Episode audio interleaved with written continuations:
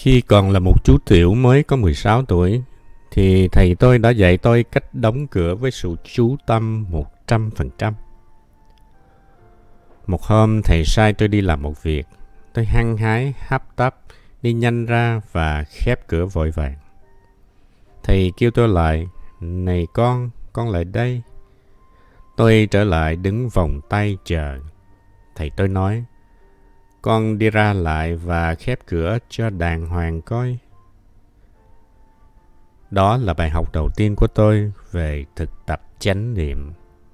Khi đó tôi đi ra trong chánh niệm, ý thức từng bước đi, nắm lấy cánh cửa trong chánh niệm và mở cửa trong chánh niệm. Kể từ đó thầy tôi không còn phải dạy tôi cách đóng cửa lần thứ hai. Khi nắm tay một em bé, ta hãy để tâm một trăm phần trăm vào bàn tay của em. Khi ôm người thương trong vòng tay cũng thế, hãy thực sự có mặt, thực sự tỉnh thức. Điều này trái ngược hẳn với cách sống và làm việc của ta trước đây. Chúng ta từng có thói quen làm nhiều việc cùng một lúc. Vừa trả lời email, vừa nói chuyện điện thoại. Trong khi đang họp về một dự án này thì ta viết xuống những ghi chú cho một dự án khác. Kỹ thuật hiện đại hứa hẹn sẽ giúp cho ta làm được nhiều việc cùng một lúc. Bây giờ chỉ với một cái máy nhỏ, chúng ta có thể gửi email, nghe nhạc, điện thoại và chụp hình năng lượng bị phân tán như thế thì còn gì là năng lượng nữa thay vì luôn làm nhiều việc cùng một lúc, ta phải tập thói quen chỉ làm mỗi lần một việc. Chánh niệm cần phải được luyện tập. Ta rất thông minh và hiểu ngay như vậy. Nhưng như thế không có nghĩa là ta có thể làm được ngay đâu. Ta phải thực tập và tự rèn luyện mỗi ngày. Trước hết, phải thực tập chánh niệm để thấy được bản thân. Sau đó ta chú ý tới gia đình của mình vì gia đình là tổ ấm. Không thể chỉ quan tâm đến nghề nghiệp mà sao lãng gia đình được. Có thể gia đình ta đang có đau khổ, có sợ hãi hay là lo lắng. Chánh niệm giúp nhận diện niềm đau, nỗi khổ và chuyển hóa chúng. Bạn có thể nói với chồng mình rằng, em biết rằng anh đang đau khổ, em đang có mặt cho anh đây. Chúng ta hãy cùng nhau ôm ấp niềm đau, nỗi khổ đó và chuyển hóa chúng. Bạn cũng nói như vậy với vợ của bạn. Anh biết rằng em đang đau khổ, anh đang có mặt cho em đây.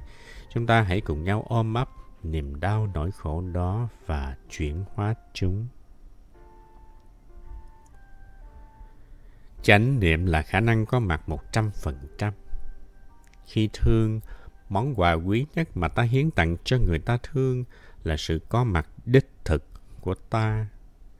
Ta không thể mua khả năng hiến tặng niềm vui và chuyển hóa khổ đau được. Sau đó, chánh niệm sẽ giúp cho ta hiểu rõ tình hình tại nơi làm việc. Dù ở địa vị nào, một giám đốc có hàng trăm nhân viên hay là một công nhân làm việc một mình, với chánh niệm, ta đều có thể quán chiếu và nhận biết ưu điểm hay là khó khăn cũng như đau khổ trong công ty. Ta sẽ nhận diện được những niềm đau, nỗi khổ, những lo sợ của đồng nghiệp hay nhân viên và nói Tôi đang có mặt cho anh, cho chị đây. Tôi biết rằng anh, chị đang đau khổ. Chúng ta sẽ cùng nhau ôm ấp và chuyển hóa niềm đau, nỗi khổ đó. Chúng ta sẽ tìm mọi cách để giải quyết khổ đau của chúng ta. Sự thực tập này chẳng khác gì thực tập cho bản thân hay là cho gia đình mình. Năng lượng của chánh niệm và khả năng nhìn sâu sẽ giúp cho ta tìm ra tuệ giác để chuyển hóa tình trạng và chữa lành. Chánh niệm là khả năng có mặt một trăm phần trăm. Năng lượng của chánh niệm giúp ta nhận biết những gì đang có mặt chung quanh ta. Những gì đó có thể là chính ta, có thể là người thương của ta. Nếu không có khả năng trở về với giây phút hiện tại, bây giờ và ở đây thì không thể nào nhận diện được chính mình, nhận diện được hạnh phúc cũng như nỗi khổ đau của mình. Không có khả năng có mặt đích thực thì không thể nhìn rõ những người khác và khiến cho họ có cảm giác bị bỏ quên, bị hiểu lầm hay ghét bỏ. Rồi họ sẽ đau khổ và từ đó làm cho bạn khổ đau. Nếu không có chánh niệm thì không thể giúp mình hay là giúp người, không thể thành công trong công việc. Nếu không có chánh niệm thì bất cứ quyền lực nào trong tay cũng chỉ là tạm bợ và không đem lại thỏa mãn rốt ráo. chánh niệm rất cụ thể khi chú ý tới hơi thở là ta đã có chánh niệm rồi thở vào ta chú ý tới hơi thở vào từ đầu cho tới cuối và nhủ thầm, vào. Thở ra, ta chú ý tới hơi thở ra từ đầu cho tới cuối và nhủ thầm, ra. Với hành động đơn giản ấy, thân tâm ta hợp nhất và ta sẽ thực sự có mặt. Chánh niệm cũng có thể có mặt trong một bước chân những lúc bạn bước đi, hãy đầu tư 100% vào mỗi bước chân và nhớ kết hợp bước chân với hơi thở một cách tự nhiên. Để ý xem ta bước mấy bước trong mỗi hơi thở vào, mấy bước trong mỗi hơi thở ra. Để giúp thêm ta có thể nói thầm vào, ra khi bước. Ví dụ như khi thở vào, bước ba bước, thì nói thầm vào, vào, vào. Khi thở ra bốn bước, thì nói thầm ra, ra, ra, ra. Nếu thực tập trong nhà thì có thể đi chậm lại, cứ mỗi hơi thở vào, bước một bước, mỗi hơi thở ra, bước một bước. Còn thực tập ở ngoài trời thì tùy theo hơi thở của bạn dài hay là ngắn. Trong mỗi hơi thở bạn có thể bước 2, 3 hoặc là 4 bước. Không nên cố ép hay là thay đổi nhịp thở vì làm như vậy thì bạn sẽ rất mệt. Chỉ hoàn toàn chú tâm vào bước chân và hơi thở. Thực tập này rất đơn giản nhưng hiệu quả vô cùng.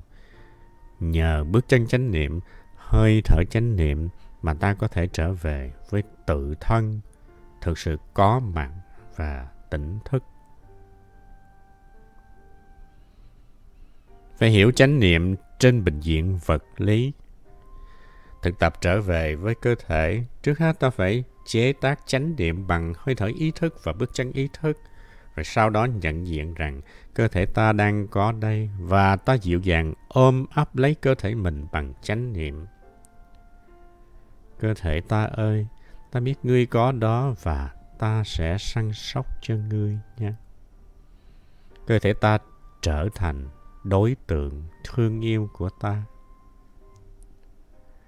Nếu không biết cách chăm sóc, không biết cách buông thư cơ thể, không để cho cơ thể có cơ hội nghỉ ngơi, tức là ta đã không thương yêu cơ thể của mình. Ta biết rằng cơ thể ta có khả năng tự chữa lành vết thương khi đứt tay, ta biết rằng chỉ cần làm sạch vết thương và cơ thể ta sẽ tự lo liệu. Ta có thể hoảng sợ nếu quên đi rằng cơ thể ta có khả năng tự điều trị. Chỉ cần có cơ hội nghỉ ngơi là cơ thể có thể tự chữa lành mà chẳng cần thuốc men gì nhiều. Khi một con vật bị thương nặng, nó biết nó phải làm gì. Nó tìm một chỗ vắng, nằm thật yên, nghỉ ngơi hoàn toàn trong vài ngày, không ăn uống gì hết. Nó rất khôn ngoan. Chỉ khi nào vết thương lành hẳn nó mới ra săn mồi. Có lúc ta cũng có tuệ giác đó đó. Nhưng chúng ta đã đánh mất khả năng biết nghỉ ngơi rồi. Mới bắt đầu cảm thấy khó chịu là ta đã hoảng hốt chạy đến bác sĩ xin đủ mọi loại thứ thuốc. Chỉ vì ta không biết rằng để cho cơ thể nghỉ ngơi, đó là phương pháp điều trị hay nhất Có nhiều người than phiền rằng họ không có thì giờ để đi nghỉ hè. Số khác có thể sắp xếp được để đi nghỉ hè.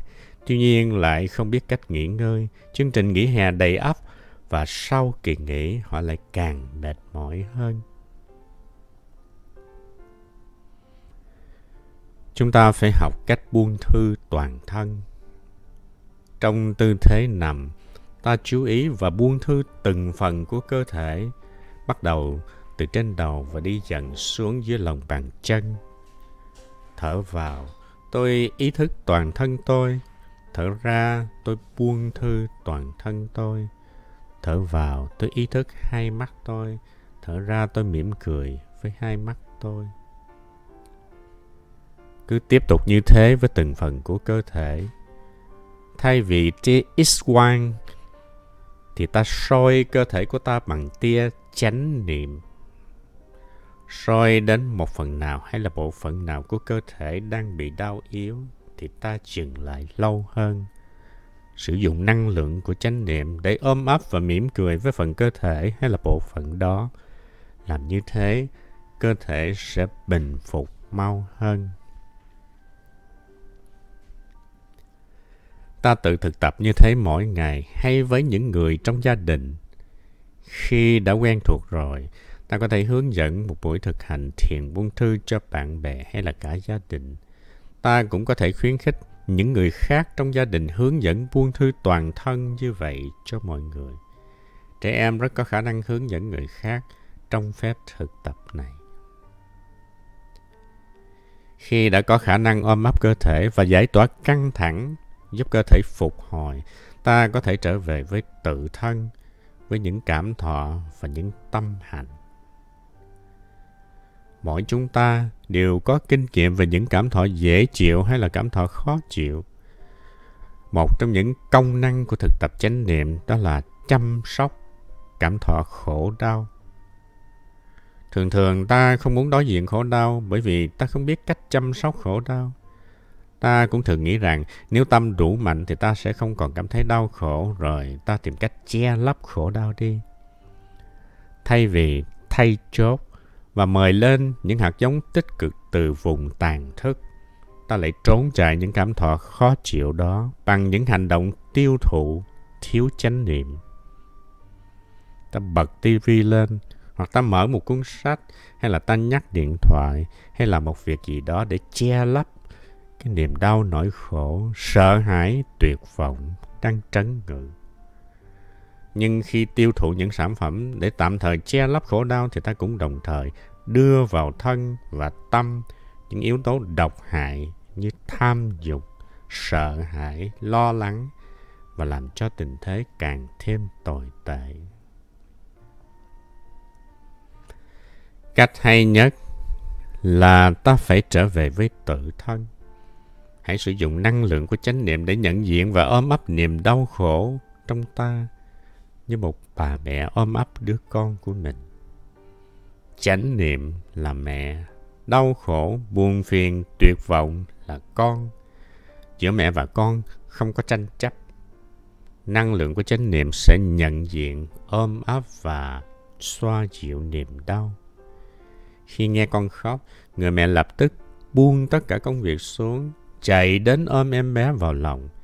Mẹ có thể không biết lý do đã làm cho em bé đó khóc, nhưng chỉ cần ẩm bé trong vòng tay với tất cả sự dịu dàng, thương yêu cũng đủ làm cho bé nín khóc rồi. Cũng thế, ta có thể không biết rõ lý do đã làm cho ta đau khổ, buồn phiền, tuyệt vọng. Nhưng nếu ta biết ôm ấp những khổ đau đó bằng năng lượng của chánh niệm, thì tức khắc ta cảm thấy tâm mình lắng yên, êm dịu lại vì năng lượng của chánh niệm đã hòa nhập vào năng lượng của khổ đau. Hãy tưởng tượng một đóa hoa trong nắng sớm. Hoa chưa nở nhưng tia nắng đang ôm ấp hoa. Năng lượng mặt trời đang thấm dần vào hoa. Mặt trời không chỉ chiếu quanh đóa hoa, tia nắng mặt trời thấm vào hoa một cách tự nhiên và một giờ sau hoa sẽ bừng nở. Chánh niệm là mặt trời ôm ấp đóa hoa cảm thọ. Nếu cứ để mặt không chăm sóc nỗi sợ hãi, hờn giận và tuyệt vọng thì những cảm xúc tiêu cực đó sẽ biến thành sức mạnh tàn phá. Nếu biết chế tác chánh niệm thì chánh niệm sẽ nhận diện và ôm ấp những cảm thọ khổ đau ấy. Thực tập hơi thở và bước chân chánh niệm không những nuôi dưỡng, tưới mát thân tâm mà còn giúp nhận diện và ôm ấp khổ đau. Thay vì sử dụng năng lượng để đè nén khổ đau, ta hãy sử dụng năng lượng đó để bảo toàn cơ thể. Ôm ấp khổ đau sẽ nuôi lớn chúng ta. Nếu được cùng người thương ngồi trong chánh niệm đi trong chánh niệm thì sức mạnh của chánh niệm càng tăng gấp bội nhờ sự đóng góp của năng lượng thực tập từ người thương. Mời anh mời em đến đây cùng ngồi thiền với tôi thiền hành với tôi. Tôi cần có anh, có em bên cạnh. Nghe vậy, người thương sẽ đến, sẽ cùng ngồi, cùng đi với ta. Phối hợp năng lượng, ta sẽ dư sức ôm ấp khổ đau. Càng có đông bạn hữu thực tập trung thì năng lượng càng thêm mạnh. Năng lượng chánh niệm tập thể giúp cho sự thực tập ôm ấp niềm đau nỗi khổ dễ dàng hơn cho nên trong một cộng đồng mà mọi người cùng thực tập với nhau thì càng vui, hiệu quả lớn gấp bội và năng lượng ngày càng thêm thâm hậu. Được năng lượng tập thể ấy bao bọc, ta sẽ khỏe khoắn thêm ra, được nuôi dưỡng và được trị liệu.